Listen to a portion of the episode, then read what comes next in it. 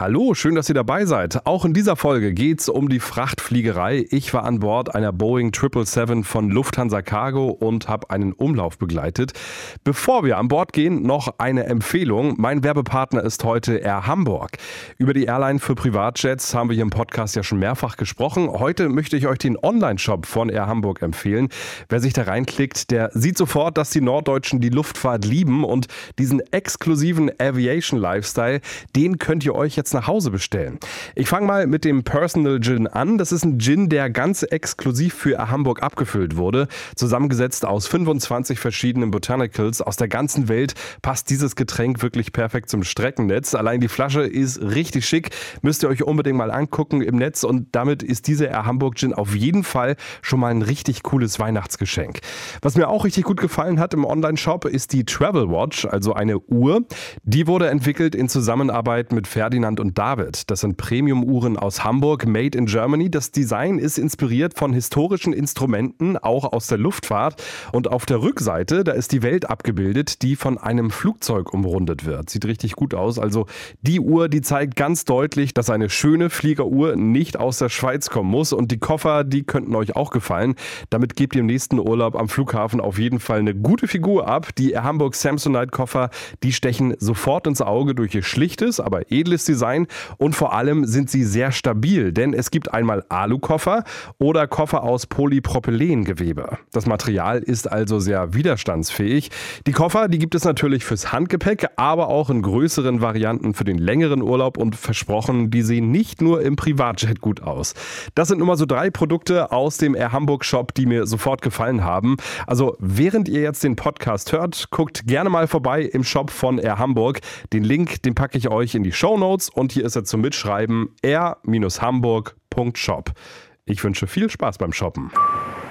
In der letzten Folge waren wir im Cockpit auf dem Flug von Kairo nach Frankfurt. Wenn ihr es noch nicht gehört habt, unbedingt nachholen. Und diesmal gibt es interessante Infos von einem Checkpiloten, der auf dem ersten Teil der Reise dabei war. Ihr hört, wie Pferde auf einen Flug vorbereitet werden und dazu noch einige Infos mehr. Los geht's! Luftraum, der Podcast von Aero Telegraph mit Christopher Scheffelmeier.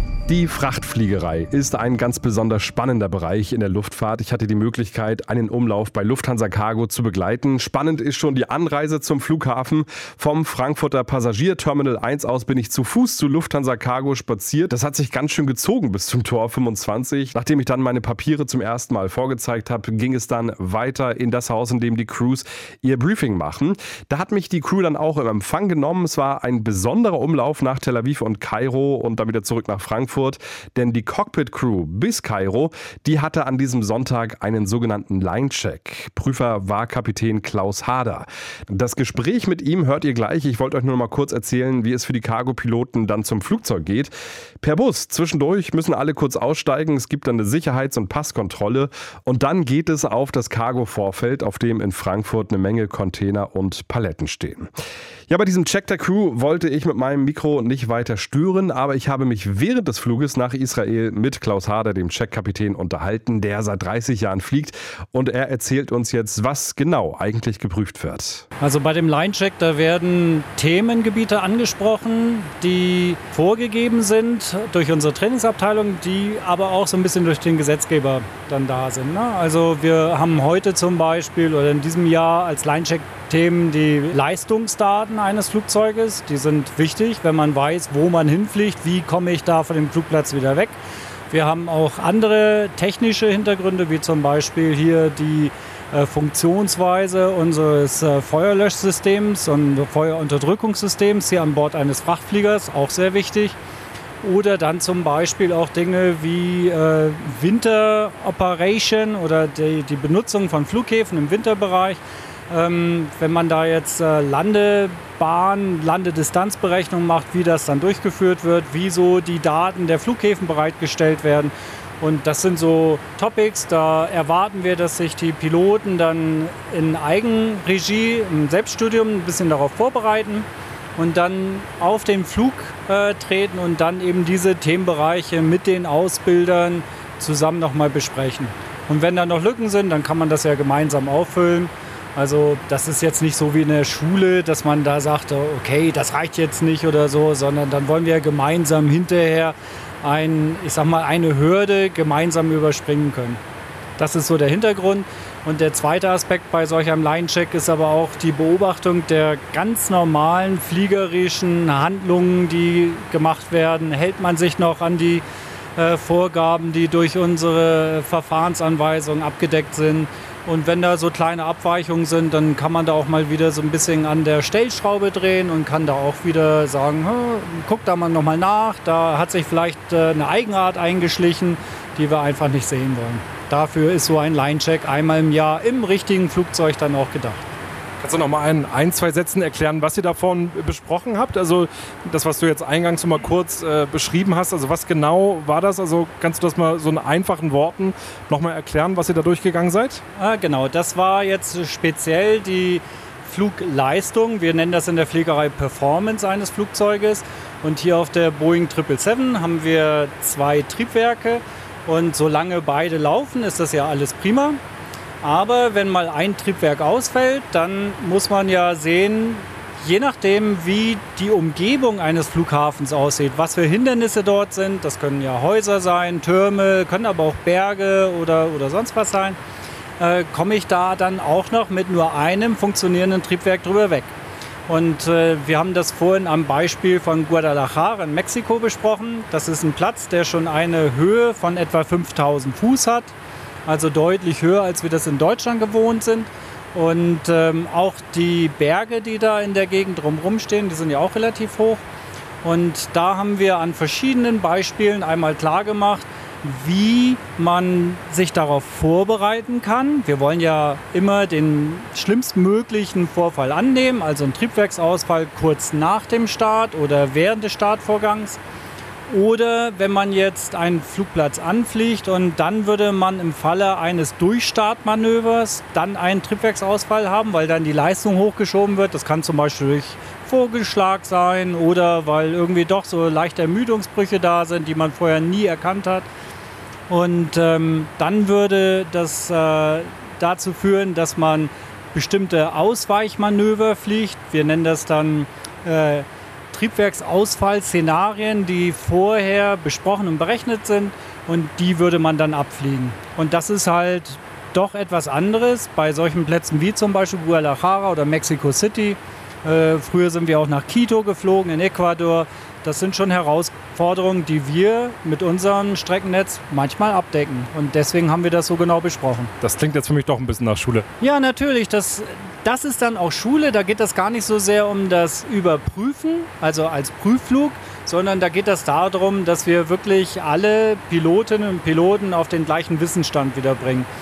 Und das ist ja auch so, dass man auch wir als Ausbilder, wir lernen ja auch nicht aus und wir be beschäftigen uns dann in dem Falle mit solchen Themen ganz explizit und dann fällt einem selber auch auf, öha, das ist doch ein bisschen umfangreicher und ich habe das vorhin vorhin im Cockpit auch angesprochen, dass halt äh, es manchmal sinnvoller ist, statt irgendwie im Bus auf dem Weg zum Flughafen sich darüber zu unterhalten, wo man denn jetzt mit dem Bus aussteigt oder so, dass man sich über solche Sachen dann nochmal Gedanken macht.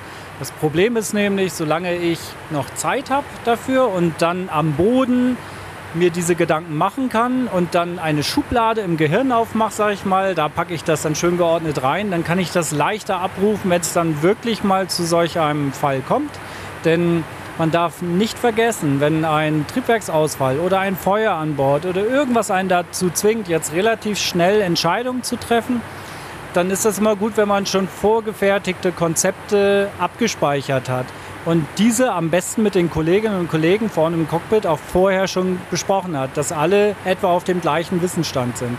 Das hilft ungemein. Jetzt hast du gerade schon einige Flughäfen angesprochen. Äh, Lufthansa Cargo hat ja doch noch ein sehr spezielles äh, Flugnetz. Gibt es da so einige Flughäfen, die auch was die Vorbereitung, die Schulung angeht, dann nochmal deutlich mehr äh, fordernd sind? Ja, genau. Das gibt Flugplätze, die nennen wir dann äh, sogenannte Kategorie B Flugplätze. Das heißt, da muss man sich speziell darauf vorbereiten. Äh, unter Umständen sogar eine Einweisung vorher im Simulator gemacht haben oder sogar vor Ort Einweisung. Ähm, ich habe ja zum Beispiel Quito genannt. Äh, das ist solch ein Flugplatz. Da, wenn man als Kapitän dorthin fliegen wollte, dann musste man vorher im Simulator eine spezielle Ausbildung gemacht haben. Man musste ausgewählt werden dazu. Und äh, dann wurde man mit einem Ausbildungskapitän vor Ort eingewiesen. Das heißt, man hat einen extra Ausbildungsflug nach Quito gemacht. Da hat man sich das angeschaut. Der Ausbildungskapitän hat dann dafür unterschrieben, dass das auch in Ordnung ist. Und erst danach durfte ein normaler Linienkapitän dann auch nach Quito fliegen. Ähm, Im Moment fliegen wir Quito nicht an, aber wir haben zum Beispiel Curitiba in Brasilien. Dort ist das noch der Fall. Da liegt das auch an der etwas größeren Höhe des Platzes in Verbindung mit höheren Temperaturen und sehr kurzen Landebahnen. Da geht es nämlich darum, dass man nicht so viel Platz hat, sondern dass die Entscheidung, wo man aufsetzt mit dem Flugzeug, schon genau getroffen werden muss. Wie kommt es zu diesen äh, ja, sag mal, interessanten Flughäfen, dass man jetzt in Brasilien nicht äh, nach Sao Paulo fliegt oder Rio de Janeiro, so die, die großen Metropolen, sondern dann auch äh, ja, speziellere äh, Flughäfen anfliegt? Na, das ist wahrscheinlich dem Frachtgeschäft geschuldet, weil die großen Metro Metropolen, dort sind Flugplätze, die von Passagieren genutzt werden. Wir als Frachtflugzeuge oder Frachtfluggesellschaft, wir müssen uns danach richten, wo sind denn die Kunden? Und die Kunden sind meistens irgendwo im Hinterland. Die haben ihre großen Fabriken nicht genau in den Stadtzentren drin, sondern die liegen zum Beispiel in Brasilien, jetzt im Bereich von Campinas. Das ist eine Stadt, die ist etwa so zwei Autostunden westlich von Sao Paulo. Ähm, oder eben Curitiba, das ist so eine Flugstunde südlich von dieser großen Region um Sao Paulo. Und dort sind halt viele Industrien angesiedelt und wir fliegen dorthin, sodass es für die Kunden am einfachsten ist, dann ihre Fracht bei uns auf die Flugzeuge zu bringen. Jetzt ist es äh, mittlerweile äh, halb neun deutscher Zeit und äh, draußen ist es dunkel und es wird nachher in Tel Aviv auch noch zwei Stunden Aufenthalt geben. Dann geht es weiter nach Kairo. Also kurzum, wir sind viel nachts unterwegs und das ist ja in der Cargo-Fliegerei ganz oft so der Fall. Was bedeutet das so für euch als äh, Piloten? Naja, als Piloten, sag ich mal, man versucht zu schlafen, wenn man das kann. Also wenn ich, äh, wie heute Morgen zum Beispiel, ich weiß, ich stehe auf, ich habe dann um gegen 16.10 Uhr haben wir unsere Briefingzeit, das heißt, wir haben uns getroffen für die Vorbereitung des Fluges, sind dann um 17.40 Uhr abgeflogen und dementsprechend ähm, weiß ich, dass ich jetzt nicht morgens um 6 Uhr unbedingt aufstehe, sondern ich lasse den Tag dann ein bisschen gemütlicher angehen. Ich nehme mir die Zeit, auch gestern Abend gehe ich jetzt nicht erst irgendwann um 2 Uhr ins Bett oder so, sondern nehme ich mir ein bisschen Zeit. Das ist so ein bisschen die Vorbereitung darauf. Und wenn wir dann auf den Flug gehen, dann schauen wir schon aufeinander, wie fit sind wir, und äh, bei jetzt diesen Flügen hier, die kann man ja zu zweit durchführen. Da ist das völlig in Ordnung. Die Flugzeiten sind nicht so lang. Da ist man auch immer so ein bisschen beschäftigt. Das hält einen wach. Wenn man jetzt aber längere Flüge unterwegs ist, auch zu zweit, kommt das ja vor, dann schauen wir auch schon ab und zu mal, dann kann man auch mal aufstehen. Wir müssen ja auch mal zur Toilette gehen. Dann reicht das, wenn ein Pilot mal kurzzeitig vorne im Cockpit bleibt dass man sich mal ein bisschen bewegt, auch mal einen Kaffee trinkt oder, oder vielleicht auch mal so ein paar Dehnungsübungen hier hinten macht. Das macht einen auch schon wieder frisch. Vielleicht auch mal ein bisschen frische Luft, nochmal die Temperatur anpasst im Cockpit. Und wenn das noch längere Flüge sind, dann kann es auch mal sein, dass man so für 20 Minuten sagt, hey, bist du fit drüben? Ich bin gerade mal ein bisschen müde, ich mache mal für 20 Minuten die Augen ein bisschen zu.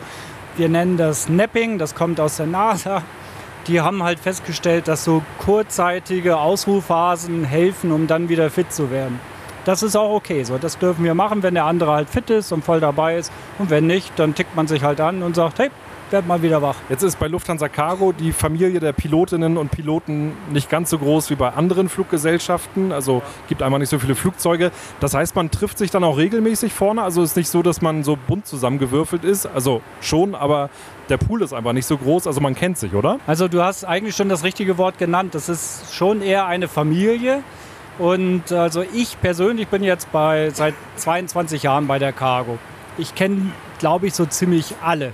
Und das gilt nicht nur für die Pilotinnen und Piloten, sondern es gilt auch für alle anderen, die in der Abteilung, die für den Flugbetrieb zuständig sind, die dort arbeiten, in der Trainingsabteilung, in, im äh, Bodenabfertigungsbereich. Und natürlich kennen wir auch inzwischen viele Kolleginnen und Kollegen auf den Stationen. Das macht uns unheimlich viel Spaß.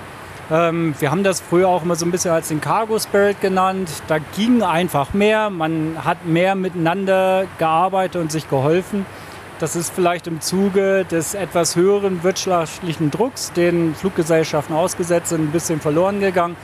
Aber bei uns im Cockpit trifft das auf jeden Fall noch zu. Also wenn wir sagen, die Türen sind zu, wir fliegen, dann haben wir einfach ein wunderschönes kleines Büro, aber eine tolle Aussicht und wir genießen das und alle kennen sich, das stimmt schon. So, gar nicht so lange her, da bist du in ein anderes Büro geflogen, die MD-11. Das war früher dein Zuhause in der Luft. Ähm, wenn du jetzt mal so die MD-11 mit der 777 vergleichst, fehlt sie dir? Nein, das glaube ich nicht. Also ich bin 19 Jahre lang auf der MD-11 geflogen. Das war ein wunderschönes Flugzeug, ein ganz toller Arbeitsplatz vorne. Ich vergleiche mal so ein bisschen das Cockpit selber, MD-11 und Boeing 777. Da sind die Dinge anders. Sie sind nicht besser oder schlechter. Es gibt natürlich ein paar Sachen, die sind in der Bedienung auf der MD-11 einfacher gewesen. Die sind auf der 777, gibt es andere, die sind wieder einfacher. Die Systeme sind schon moderner auf der Boeing 777, das muss man sagen. Das ist schon ein deutlicher Fortschritt. Hinter der Cockpit-Tür oder jetzt hier haben wir im Frachtbereich nur einen Vorhang zum Cockpit. Da ist auf der Boeing 777 alles moderner und besser. Die Küche ist besser, die Plätze, die du jetzt hier auch wahrnehmen darfst, die sind besser. Wir haben hier kein Netz, das den Frachtbereich abtrennt, sondern wir haben hier richtig ein, eine Barriere, die auch äh, Rauch abhalten kann. Wir haben normale Türen hier drin, Schiebetüren. Das ist alles deutlich besser. Da sieht man schon den Unterschied. Und das Wichtigste ist, die Boeing 777 ist natürlich deutlich wirtschaftlicher unterwegs als die MD-11 weil sie mit zwei Triebwerken natürlich mehr einspart. Nicht nur im, im äh, Bereich des äh, Kraftstoffverbrauchs, sondern natürlich auch in den ganzen Kosten, die so nebenbei anfallen. So aus Sicht des äh, Checkpiloten ist die MD-11 da irgendwie anspruchsvoller gewesen, wenn man da seinen Kollegen über die Schulter geguckt hat? Naja, die MD-11 hatte ja das Problem, dass sie aufgrund der etwas kleineren Flächen, Tragflächen, eine sogenannte höhere Flächenbelastung hatte. Das hat man ausgeglichen dadurch, dass man schneller geflogen ist. Und wenn man schneller fliegt, dann sind auch die Sinkraten größer, die Steigraten sind größer. Das hat es nicht einfacher gemacht. Das heißt, diese Grauzonen, in denen man sich bewegt hat, die waren auf der MD-11 etwas kleiner als jetzt auf der Boeing 777. Also da ist die Boeing 777 deutlich gutmütiger. Man musste halt bei der MD-11 etwas besser aufpassen. Das stimmt schon. Und ähm, es hatte ja auch einen Grund, warum die MD-11 vielleicht nicht ganz so beliebt äh, im Bereich der Airlines war und auch nur insgesamt 200 Stück gebaut worden sind. Das kam dazu, dass dann äh, McDonnell Douglas von Boeing gekauft wurde und Boeing natürlich dieses Konkurrenzprodukt schnell vom Markt nehmen wollte. Aber ich glaube, ein Stück weit war das auch der Fall, dass halt der Umgang für die Piloten und damit verbunden auch das aufwendigere Training äh, nicht so einfach war. Und das ist natürlich auch ein Kostenfaktor für viele Fluggesellschaften.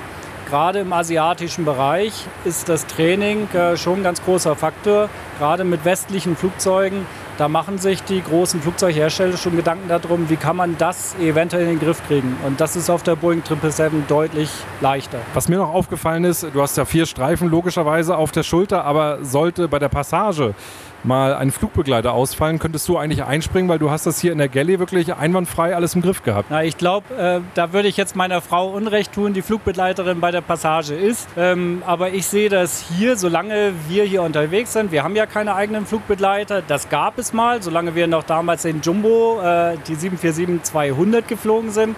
Da gab es zwei Maschinen, die hatten sogar im Oberdeck zehn Plätze. Und wenn dort Frachtbegleiter, wie zum Beispiel Pferdebegleiter mitgeflogen sind, gerade zu Olympischen Spielen, dann hatten wir extra Frachtflugbegleiter, die das auch sehr gerne gemacht haben.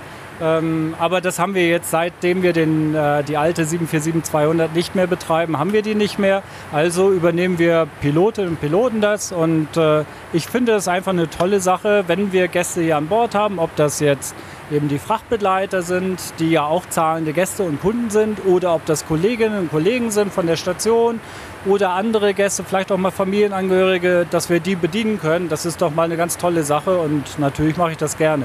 Ob ich jetzt in einem Flugzeug mit vielen, vielen Gästen den Job genauso gut äh, machen könnte, das wage ich zu bezweifeln. Hier habe ich ja jetzt heute zum Beispiel nur insgesamt vier Gäste gehabt und zwei Piloten. Also das ist, glaube ich, relativ leicht. Und ich habe gesehen, besonderes Augenmerk ging in Richtung Kaffeemaschine. Vielleicht kannst du mal kurz erläutern, wie der exzellente Kaffee schmeckt? naja, ich glaube, Kaffee ist relativ vom Geschmack her. Das ist an Bord eines Flugzeuges nicht so einfach. Wir haben also viele Kolleginnen und Kollegen, die haben da ganz eigene Konzepte. Manche haben eigene Kaffeemühlen dabei, haben auch kleine Handespressomaschinen, um da noch was zu machen. Ähm, ich persönlich habe äh, wenigstens einen Milchschäumer dabei, weil ich finde, mit gut aufgeschäumter Milch schmeckt auch ein normal gebrühter Kaffee schon deutlich besser. Ähm, so hat jeder so seine kleinen Tricks. Also auch da wird dem Zufall nichts überlassen. Deine Frau hast du damals auf der Boeing 747-200 kennengelernt? Nein, meine Frau, die fliegt schon etwas länger als ich. Ähm, wir haben uns äh, kennengelernt, da sind wir beide sozusagen als Standby-Passagiere stehen geblieben, weil wir waren in Frankfurt und wollten nach Bremen fliegen, weil ich bin gebürtiger Bremer, meine Frau kommt aus Oldenburg und da war das so, dass äh, wir beide auf dem Flug nicht mitkamen und ähm, irgendwie haben wir uns angeschaut, haben gesagt, naja, der nächste Flug geht erst in vier Stunden und lass uns doch mal zusammen Kaffee trinken. Ja, und das tun wir heute auch noch, auch gerne zu Hause, das Kaffee trinken. Und es ist schon mal vorgekommen, dass ihr euch durch Zufall im Layover getroffen habt? Zweimal war das so. Das erste Mal war das, wir sind sogar eine Zeit lang auf dem gleichen Flugzeugmuster. Damals bin ich auch noch mit Passagieren geflogen auf dem Airbus A300 und da war meine Frau auch dort auf dem Flugzeugtyp als Flugbegleiterin und das ist das nur einmal in sechs Jahren gewesen, dass wir zusammen wie wir heute nach Kairo fliegen, da waren wir auch zusammen in Kairo. Das hat sonst nie geklappt, weil wir eben eher aneinander vorbeigeflogen sind, wegen unserer Tochter. Die ist inzwischen auch schon 26, also schon länger her jetzt. Und ähm, dann war das einmal, dass meine Frau schon nach Guangzhou geflogen ist, in China. Und ich bin dann aus der Rufbereitschaft auch dorthin geflogen. Und dann stand ich auf einmal im Hotel und sie dann auch dort. Und das war dann so per Zufall war das so. Das war ganz nett. Ähm, und sie hat sich auch echt gefreut. Das war dann schon eine Überraschung. Weil du es gerade angesprochen hast, dass du den Airbus A300 mal geflogen bist. Das heißt, du bist nie in den Genuss eines Sidesticks gekommen? Nein, bisher noch nicht. Und ich glaube auch nicht, dass ich das noch in meinem Berufsleben äh, tun werde. Das hat nichts damit zu tun, dass ich das nicht gut finde. Ich glaube, jede Philosophie, jedes Konzept eines Flugzeuges, das ist okay. Da haben sich ja Ingenieure viele Gedanken darüber gemacht. Wenn man ein Flugzeug mit Zeitsteuerung hat, dann ist es doch eher so, dass man Platz hat. Zum Beispiel, man kann bequemer essen, weil dann habe ich so einen Klapptisch, den ich ausfahren kann. Also ist jetzt kein Nachteil, glaube ich. Ne? Ich bin bisher aber immer nur mit einem normalen Steuerhorn Flugzeuge geflogen und ich habe mich daran gewöhnt, das ist okay. Aber falls ich mal nochmal wechseln sollte, wer weiß, sagt niemals nie. Vielleicht wird bei Lufthansa der A380 wieder eingeführt und dann heißt es, Mensch, könntest du dir vorstellen, da mal zu fliegen? Dann würde ich auch den 380 mit Sidestick fliegen. Warum nicht? Gibt es da so zwischen äh, Cargo und Passage so einen Tausch? Also ist das, ähm, kommt das immer wieder mal vor? Genau, also die Piloten der Lufthansa Passage und auch der Lufthansa Cargo unterliegen einem Tarifvertrag, der nennt sich Wechsel und Förderung. Und da ist das genau festgelegt, unter welchen Kriterien man von einem Betrieb zum anderen wechseln kann. Das geht nach dem Senioritätsprinzip. Wenn da Plätze frei werden, dann kann man sich darauf bewerben. Und das ist so ein bisschen schade, dass die Größe dieser Betriebe so ein bisschen eingeschrumpft ist. Die Lufthansa hat in den letzten Jahren ja noch einige andere Fluggesellschaften gegründet und dadurch ist dieser Bereich, in dem der Tarifvertrag Wechselförderung gültig ist, etwas kleiner geworden oder im Verhältnis nicht so groß, wie die Lufthansa jetzt noch ist. Aber in meiner fliegerischen Zeit, ich fliege jetzt seit 30 Jahren, da war das schon toll und wahrscheinlich wäre ich sonst auch nie zur Cargo gegangen. Also das hat sich halt damals ergeben. Ich bin dann als äh, sogenannter Senior First Officer zur Cargo gegangen. Ich durfte die MDL fliegen, ich habe mir das angeguckt und ich fand das eine ganz tolle Möglichkeit, die sich mir da gegeben hat. Und ob ich ansonsten zur Cargo rübergegangen wäre, wenn ich nicht die Wechseloption gehabt hätte, sodass ich vielleicht auch wieder zurückgehe, hätte ich vielleicht nicht gemacht. Weiß ich nicht, aber ich glaube, das ist ein ganz toller Vorteil, den wir auch hoch einschätzen müssen. Das ist wirklich ein Motivationsfaktor. Und je kleiner dieser Motivationsfaktor ist, desto äh, weniger attraktiv wird natürlich auch ein Arbeitsplatz, weil das gehört ja auch dazu. Jetzt dauert es nicht mehr so lange, dann geht es äh, runter, Landeanflug äh, auf Tel Aviv, Ben Gurion. Da haben wir so ungefähr zwei Stunden Aufenthaltszeit. Das ist ja für so einen Return, für einen Umlauf ja eine relativ lange Zeit. Was macht ihr dann? Dann schließen wir den ersten Flug ab.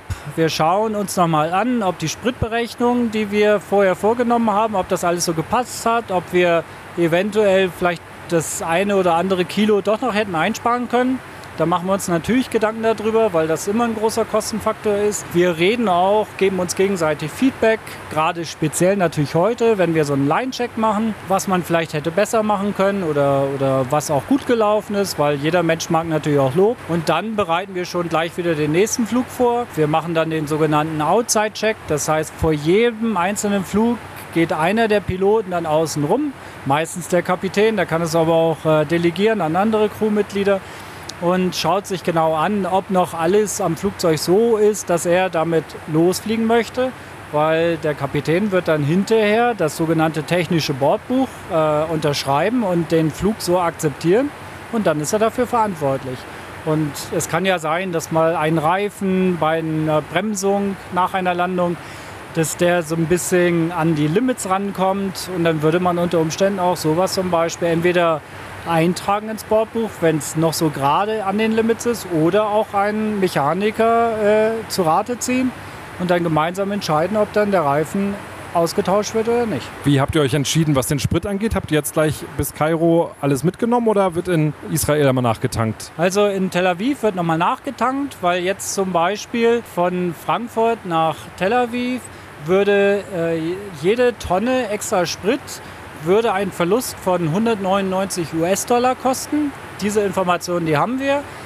Und das bedeutet, dass wir natürlich schon genau drauf gucken, wie viel extra Kraftstoff wir tanken, weil jedes Kilo zu viel würde ja nicht nur aus ökonomischer Sicht äh, negativ sein, sondern natürlich auch ökologisch. Wir haben ja auch eine Verantwortung gegenüber dem Klimaschutz. Wir brauchen nicht darüber reden. Fliegerei ist auf jeden Fall klimaschädlich. Das ist auch Augenwischerei, wenn man was anderes erzählt. Aber wir versuchen so nah wie möglich an das Optimum ranzukommen. Und da geben wir uns größtmögliche Mühe. Und dann ist ja der Hüpfer nach Kairo, ist ja wirklich, also für so eine 777 ja wirklich eine richtige Kurzstrecke, ne? Das ist richtig. Das ist nicht nur für die Boeing 777 eine Kurzstrecke, sondern natürlich auch für uns Piloten. Äh, wenn man das vergleicht mit einem Kurzstrecken-Passagierflieger, der ist das gewohnt, der hat Flüge, die sind 20, 40 Minuten lang teilweise. Früher bin ich ja auch von Köln nach Frankfurt geflogen. Das war ganz normal. Heute ist das für uns dann schon so. Oh, da kommt man aus dem Arbeiten nicht raus. Man hat keine fünf Minuten Pause.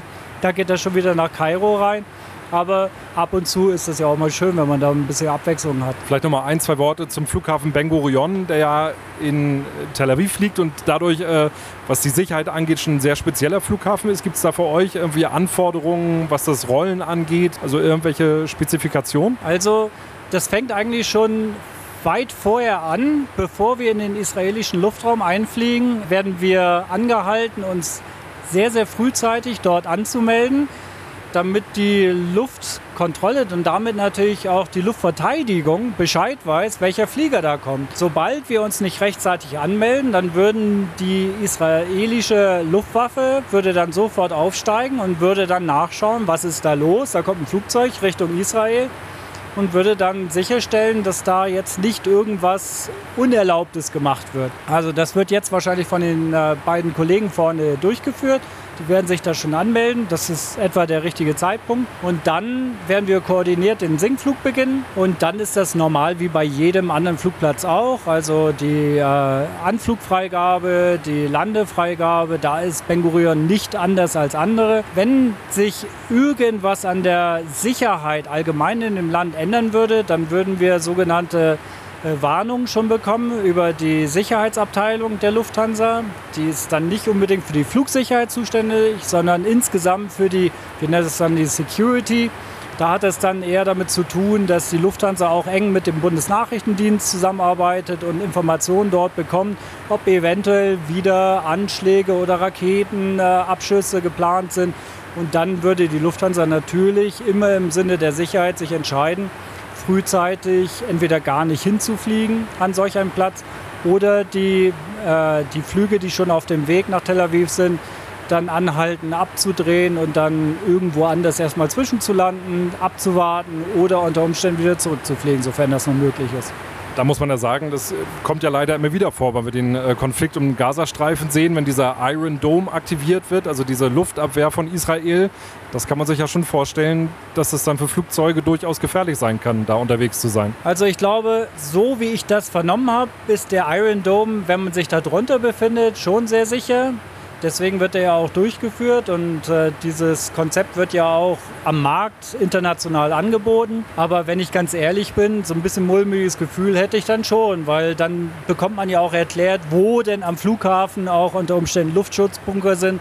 Und wenn ich ganz ehrlich bin, so richtig gerne fliegt, fliegt glaube ich, kein Pilot da gerne hin, aber das würde auch kein Gast gerne machen.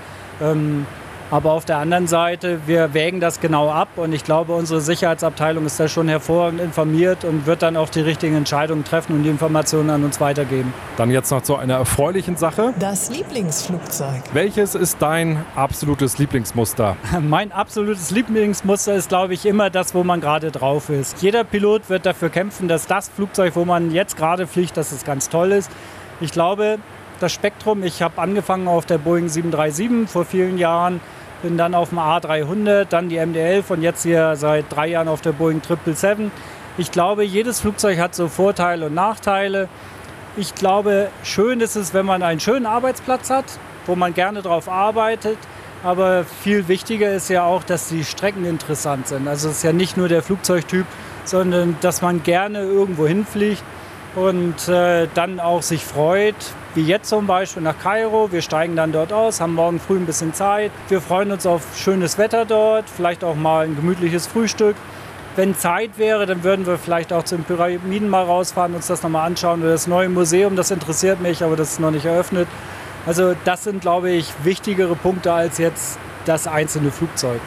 Aber man muss sagen, die 777 hat so Zwischenhalte der MD-11 überflüssig gemacht. Da habt ihr ja teilweise ähm, in Russland seid ihr irgendwie zwischengelandet oder hilf, hilf mir mal? Also wir waren früher sehr, sehr viel in Krasnojarsk, später dann in Novosibirsk. Da waren wir nach, nach Frankfurt, war das der Flugplatz, der am meisten angeflogen wurde, beide. Ähm, aber ich bin früher auch sehr häufig in Dubai gewesen. In äh, Seoul sind wir im Moment sehr, sehr häufig, weil wir noch nicht in China aussteigen als äh, Piloten. Das finde ich auch ganz schön, dass unsere Firma diese Extrakosten auf sich nimmt, dass wir bis nach Seoul dann weiterfliegen, nach einem Zwischenstopp vielleicht in Shanghai oder in Peking und dann dort erst aussteigen. Das führt aber dazu, dass wir natürlich sehr, sehr häufig jetzt in Seoul sind.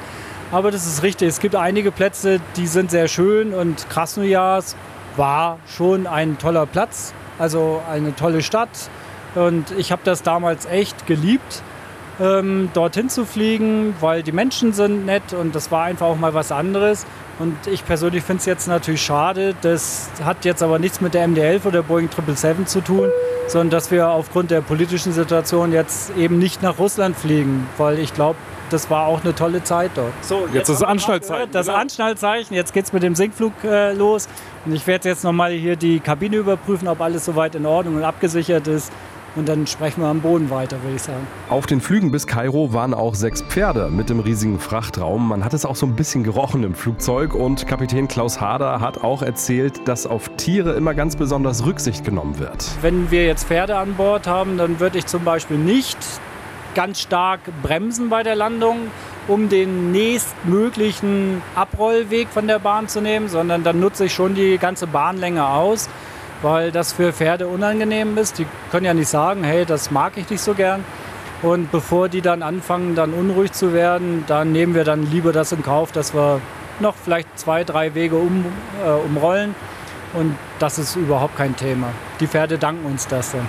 Gibt es noch irgendwas, was da zu beachten gibt? So Temperatur, die man einstellen muss? Ja, wir arbeiten da eng immer mit den Frachtbegleitern zusammen. Also in diesem Falle äh, spezielle Pferdeflugbegleiter. Die sagen meistens schon, pass auf, ich würde ganz gerne für die Pferde eine Temperatur von, ich sag mal, eher 12 Grad haben. Die mögen das eher, andere sind eher bei 19 Grad da. Da werden wir schon auf die Wünsche eingehen, weil die Pferdeflugbegleiter kennen ihre Pferde besser. Und manche mögen das halt eher ein bisschen wärmer, manche ein bisschen kälter, je nachdem, wo die vielleicht auch herkommen. Ne? Zuständig für die Tiere war auf dieser Reise der Pferdebegleiter Volker. Mit dem habe ich auch auf unserem Stopp in Tel Aviv gesprochen. Er hat mir erzählt, wie es den Tieren geht. Den sechs Pferden geht's gut. Die sind alle guter Dinge und ähm, ja, warten jetzt darauf, dass sie langsam wieder ausgeladen werden dürfen. Genau, deswegen geht es jetzt weiter nach Kairo, dauert ja nicht lange. Wie werden Pferde auf so einen Flug vorbereitet? Sie werden mit dem Transporter zum Flughafen gefahren und von dort dann auf den Container geladen. Äh, da wird dann darauf geachtet, dass ausreichend Heu dabei ist, Wasser und während dem Flug bekommen die so alle zwei Stunden eben Wasser angeboten und Heu satt. Also Heu haben sie eigentlich den ganzen Flug über, ja. Ich habe gesehen, du bist jetzt ab und an mal nach hinten gegangen und dann guckst du, äh, wie es den Pferden geht. Genau. Ich gucke, ob da alles in Ordnung ist, ob es irgendwas Besonderes gibt. Äh, halt den Wasser vor und ähm, das war es dann eigentlich schon. Wie reagieren die auf dich, wenn, wenn du zu denen kommst? Beruhigt die das, wenn da jemand kommt? Auch sie finden das ganz interessant, klar, wenn jemand kommt, so passiert ja nicht wirklich viel im Container und ähm, nein, sie gucken natürlich, was ich mache und ähm, wenn sie Durst haben, dann freuen sie sich auch, wenn sie Wasser bekommen, keine Frage. Aber Beruhigungsmittel bekommen die jetzt irgendwie prophylaktisch gar nicht. Nein, nein, also bei denen, das sind äh, Stute und Wallere, die sind eigentlich vom Gemüt ganz ausgeglichen und äh, kannten sich auch schon vorher. Es gibt Ausnahmen, da gibt es auch mal Hengste, die geflogen werden, auch zusammen mit Stuten. Die bekommen dann zu 90 Prozent was zum, also Sedierung, dass sie eben nicht ähm, ausrasten, sie einfach locker bleiben. Was machen die jetzt in Kairo? Ich nehme an, die werden sich nicht die Pyramiden angucken. Das vielleicht auch, wer weiß. Äh, keine Ahnung. Äh, nein, das sind äh, vermute ich mal Springpferde. Ähm, es gehen viele Pferde aus Europa nach ähm, hier in die arabischen Länder, nicht nur Kairo. Ähm, Dressurpferde, Springpferde. Ähm, und umgekehrt kommen halt auch viele arabische Pferde aus den arabischen Ländern nach Europa. Du machst das ja hauptberuflich. Das heißt, du bist eigentlich ganz oft in so Cargo-Maschinen unterwegs. Ja, viele Stunden, ja. Traumjob? Hätte schlimmer kommen können, sage ich mal so. Nein, ist okay, macht schon Spaß auch, ja. Und jetzt nochmal kurz Augen zumachen und dann Pferde ausladen. Ich bin jetzt beim Ausladen nicht dabei. Das ist äh, von Flughafen zu Flughafen unterschiedlich. Äh, in Kairo ist es so, dass die Pferde direkt in den Stallbereich gehen, dort in Quarantäne gehen. Ich gehe direkt in den Passagierbereich und fliege dann mit der nächsten Maschine wieder zurück. Ohne Pferde. Ohne Pferde, genau. Mit an Bord der Boeing 777 mit dem Kennzeichen D-Alpha war bis Kairo auch Harald Müller. Er ist verantwortlich für die Bodenprozesse bei Lufthansa Cargo und das weltweit. Ich habe den Stopp in Israel genutzt, um auch ihm ein paar Fragen zu stellen. Jetzt ist es in Tel Aviv, kurz nach elf und wir sind gelandet. Die ersten Paletten wurden schon rausgeladen. Man hört es wahrscheinlich auch um uns herum, ist noch ziemlich viel Betrieb. Was steckt jetzt alles dahinter, damit dieses Flugzeug hier von Lufthansa Cargo be- und entladen wird hier mitten in der Nacht? Als erstes muss ein Ladeplan da sein, sodass diese Station hier in Tel Aviv weiß, äh, welche Fracht überhaupt zu ihnen gehört und was sie überhaupt ausladen müssen. Und ähm, als erstes, wenn der Flieger reinkommt, ja, werden die Abfertigungsgeräte, Highloader, äh, Dollys, Tags, werden alle bereitgestellt. Dann, äh, wenn, die, wenn der Flieger steht, die Klötze äh, am, an den Fahrwerken sind, Engine ausgeschaltet sind, ähm, wird das Abfertigungsgerät rangefahren, Türen aufgemacht und dann wird gemäß dem reinkommenden Ladeplan wird der Flieger entladen. Wenn das passiert ist, ähm, gibt es einen neuen Ladeplan für den nächsten Flug und nach dem wird dann wieder entsprechend eingeladen und äh, dann geht es weiter nach Kairo. Jetzt ist es gerade so gewesen, als die Tür des Flugzeugs sich geöffnet hat und die Lufthansa-Crew an Bord gegangen ist, da wurdest du sofort erkannt. Ähm, das heißt, das sind alles deine Kollegen. Man kennt sich. Wie viele Kollegen von Lufthansa Cargo arbeiten hier in Tel Aviv an dieser Station? Oh, Lufthansa Cargo ähm, hätte ich jetzt gesagt, im Handling vier oder fünf Stück. Ähm, aber überwiegend ist es der Handlingsagent, der uns abfertigt. Aber dadurch, dass der Handlingsagent von uns auch geschult wird, kennt man sich. Die sind alle von Lufthansa Cargo, haben die ein Training bekommen und man kennt sich dann. Aber es gibt auch richtig ähm, Menschen, die hier arbeiten, die richtig bei Lufthansa Cargo angestellt sind, die sich den ganzen Tag nur mit beschäftigen, in der Woche ein paar Flugzeuge hier abzufertigen. Ja, die beschäftigen sich ja mit dem Flugzeug an sich, aber sie arbeiten auch im Cargo Handling. Wenn die Fracht angeliefert wird mit dem Palettenaufbau, dass das entsprechend gemacht wird, sodass die Paletten dann ins Flugzeug reinpassen. Also die fertigen auch äh, im Cargo-Handling etwas ab, nicht nur das Flugzeug. Jetzt geht es für uns gleich weiter nach Kairo. Ähm, da hast du einen Termin jetzt in den kommenden Tagen. Was genau machst du da? Ich mache in Kairo eine Auditor-Evaluation. Wir müssen die Station ja regelmäßig auditieren und äh, auch unsere Auditoren müssen äh, eine regelmäßige Evaluierung machen, äh, damit das alles ja, noch richtig läuft, so wie wir uns das vorstellen. Und daneben werde ich noch einen Kundenbesuch machen äh, bezüglich Flugzeugtriebwerke, um ähm, ja, mit den Kunden zu sprechen, wie es am besten zu einem Triebwerk transportiert wird. Wie oft im Jahr bist du unterwegs? Also können wir uns vorstellen, dass du deinen Schreibtisch in Frankfurt gar nicht brauchst oder wie sieht das aus? nee, den Schreibtisch brauche ich schon noch. Also der Schreibtisch, das teilt sich so ein bisschen klar heutzutage zwischen Homeoffice und wirklich Schreibtisch. Und ansonsten ist es heute, also in den Jahren äh, weniger geworden, weil ich etlich doch Mitarbeiter habe, die auf äh, Audittouren gehen. Und ich bin vielleicht noch drei, vier, fünf Mal im Jahr insgesamt unterwegs. Jetzt hat Lufthansa Cargo ja ein Streckennetz auf der ganzen Welt. Ähm, muss es auf allen Stationen gleich laufen oder ist es von Kontinent zu Kontinent auch unterschiedlich? Vielleicht was so die Arbeitsweise angeht, überhaupt so die, ja, die Art und Weise, wie Sachen vor Ort gemacht werden oder ist das ein ganz klares Schema F, nachdem das alles ablaufen muss? Grundsätzlich laufen die Prozesse erstmal identisch. Deswegen haben wir ein, ein Manual, da sind die Abfertigungsprozesse beschrieben, wann passiert was und in welcher Reihenfolge hat es zu passieren. Aber trotzdem kann es durchaus sein, dass Einzelstationen davon abweichen, weil es entweder an der Frachtbeschaffenheit liegt oder weil der Flieger äh, ein anderes Routing fliegt. Wie hier zum Beispiel haben wir ein Routing Frankfurt, Tel Aviv, Kairo, Frankfurt. Ja, sprich hier in Tel Aviv wird schon Fracht für Frankfurt zugeladen, die dann zum Beispiel in Kairo im Weg steht und in Kairo auch noch ausgeladen werden muss, damit man an die eigentliche Kairo-Fracht rankommt, die in Frankfurt eingeladen wurde. Ja, das steht natürlich so nicht im Manual drin, aber dafür gibt es dann entsprechend lokale Prozesse. Du kennst ja die Zeit auch noch, als Lufthansa Cargo mit der MD-11 unterwegs war. War die Abfertigung da komplizierter oder schlicht und einfach äh, anders? Wie sieht es da im Vergleich zur 777 aus? MD-11 war ganz anders. Da war die Seite Cargo vorne. Und da hatten wir durch den Zweier-Motor im äh, Heck hinten natürlich ein Tail-Tipping-Problem. Da musste sehr viel stärker auf die B- und Entladesequenz geachtet werden, damit der Flieger nicht äh, umkippt. Das heißt, die 777 ist für dich eigentlich das ideale Cargoflugzeug? Ja, ganz einfach ja. Weil? Es ist äh, völlig unkritisch in der B- und Entladung. Ja, es verzeiht Fehler. Ja, es hat ein äh, sehr gutes Ladesystem, wo wir anfangs skeptisch waren, weil es doch sehr elektrisch alles getrieben ist, nichts Manuelles. Ähm, waren wir so nicht gewohnt.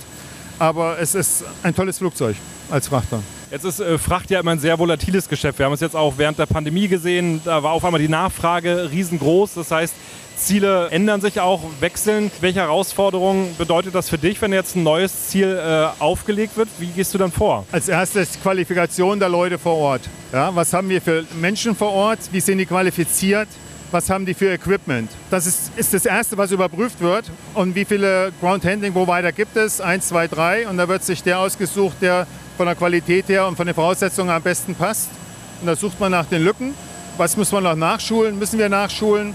Und wenn das dann alles gelaufen ist, ist die Station dann äh, fertig äh, zum Anflug. Wie viel Vorlaufzeit äh, brauchst du dafür? Also wenn jetzt ähm, der Verkauf sagt, Mensch, ich habe da eine Idee, dieses Ziel können wir gut und gerne anfliegen, da ist ordentlich Nachfrage. Wie lange brauchst du, bis du deine Mannschaft fertig hast? Völlig unterschiedlich. Kommt wirklich auf den Kontinent an, kommt aufs Land an, kommt darauf an, wie groß der Flughafen ist, wie flexibel die vor Ort sind. Wir haben früher, im, äh, also vor vielen Jahren, circa ein halbes Jahr gebraucht, äh, um eine neue Station aufzumachen. Heute schaffen wir es in wenigen Wochen. Wir hier in Europa ähm, haben, was die Pandemie angeht, kann man wirklich das Gefühl haben, also wir sind wieder auf einem guten Weg. Es normalisiert sich sehr, sehr viel. Wenn wir in Richtung China gucken, sieht es ja noch ganz anders aus. Wie sind da so aktuell die großen Herausforderungen für Lufthansa Cargo, was die Abfertigung vor Ort angeht? China ist in dieser Richtung äh, sehr besonders. Oder müssen die Kollegen vor Ort in äh, wir sagen PPE, Full PPE, Protective, äh, Personal Protective Equipment, arbeiten immer mit Face Shield, Maske, Anzug, Gummihandschuhe, Stiefel bei jeder Temperatur und äh, das ist teilweise sehr schwierig. Sie dürfen äh, nicht in Flieger rein oder nicht jeder darf in Flieger rein. Sie müssen immer am Airport in der Quarantäne arbeiten. China ist seitens der Abfertigung das schwierigste Land überhaupt. Und wir machen sehr viel mit Loadmaster aus äh, Incheon heraus, aus Korea. Da wird hin und her geflogen dann. Ganz genau, die fliegen, der Flieger fliegt Frankfurt-Incheon. Incheon tauscht die Crew und in Incheon geht der Loadmaster an Bord und die fliegen dann Incheon, Shanghai, Incheon. Ja, weil in Shanghai, äh, wenn der im Flieger drin ist, muss er dann zu Hause wieder dann in Quarantäne. Gibt es das äh, ansonsten häufiger noch, das Loadmaster auch äh, hin und her mitfliegen oder ist das im Prinzip durch die ja, Einsatzkräfte vor Ort an den Stationen abgedeckt? Es gibt zwei verschiedene Situationen, wo wir Loadmaster brauchen. Die eine ist, wenn wir besondere Ladung haben, die eine besondere Verzurrung und Befestigung im Flieger benötigen. Und das andere ist, äh, wenn wir auf kleinen Stationen fliegen, wo wir nur zum Beispiel mit einem Flug die Woche hingehen und dort vor Ort noch kein Personal haben, dann schicken wir aus Frankfurt einen Loadmaster mit. Ist ja auch mal ein cooler Job, oder? Für die Loadmaster ist es immer ganz schön, weil sie mal äh, rauskommen und wieder was anderes sehen, äh, andere Abfertigungen sehen. Aber es ist jetzt nicht so, dass die dann äh, da irgendwie großartigen Aufenthalt hatten, weil häufig fliegen sie mit demselben Flug wieder zurück. Bei dir ist es aber so, ähm, du hättest jetzt auch nach Kairo mit der Passage fliegen können. Du hast dich aber ganz bewusst hier für die Boeing 777 entschieden. Warum? Weil ich gerne nah am Produkt bin und äh, weil ich gerne mit unseren Piloten kommuniziere. Und das war ja wirklich, also die Bedienung her wirklich exzellent, ne? in Form des Kapitäns. Ja, der hat das sehr gut gemacht, der Kapitän. Ja, du bist also ein großer Fan dieser äh, 777 hier von Lufthansa Cargo und man muss ja sagen, was die Entwicklung Entwicklung angeht, da äh, redet ihr mit Boeing ja auch ganz viel. Wie kann man sich den Austausch vorstellen? Wenn ein Hersteller ein neues Flugzeug entwickelt, fragt er natürlich die Kunden nach ihren Bedürfnissen, äh, damit er nicht an dem Markt vorbei entwickelt. Und so war das äh, bei der 777 hier auch. Als Passagierflugzeug gab es die schon sehr lange. Als Frachter ist er erst viele Jahre später gekommen und da hat Boeing auch potenzielle Kunden gefragt, äh, wie stellt ihr euch den Frachter vor? Und damals hat Boeing eine sogenannte Freighter Working Group gebildet, wo ein paar Operator drin waren, die Interesse hatten, sich da einzubringen. Und so hat sich die Lufthansa Cargo da auch eingebracht und hat an der, an der Gestaltung dieses Frachters mitgewirkt. Das heißt, da hat man eine Wunschliste, wie zu Weihnachten, und dann fliegt man nach Seattle. Und welche Wünsche waren das zum Beispiel? Also Wunschliste ist jetzt gut. Äh, ja, man, man hat Wünsche. Äh, natürlich will man immer das Größte, das Beste haben. Aber irgendwo hängt das zum einen am Gewicht, dann hängt es am Preis ja, denn je mehr Gewicht ich in so einen Flieger reinkomme, desto weniger Nutzlast äh, habe ich letztendlich dann, die ich dann wegschleppen kann. Und desto mehr Kerosin brauche ich.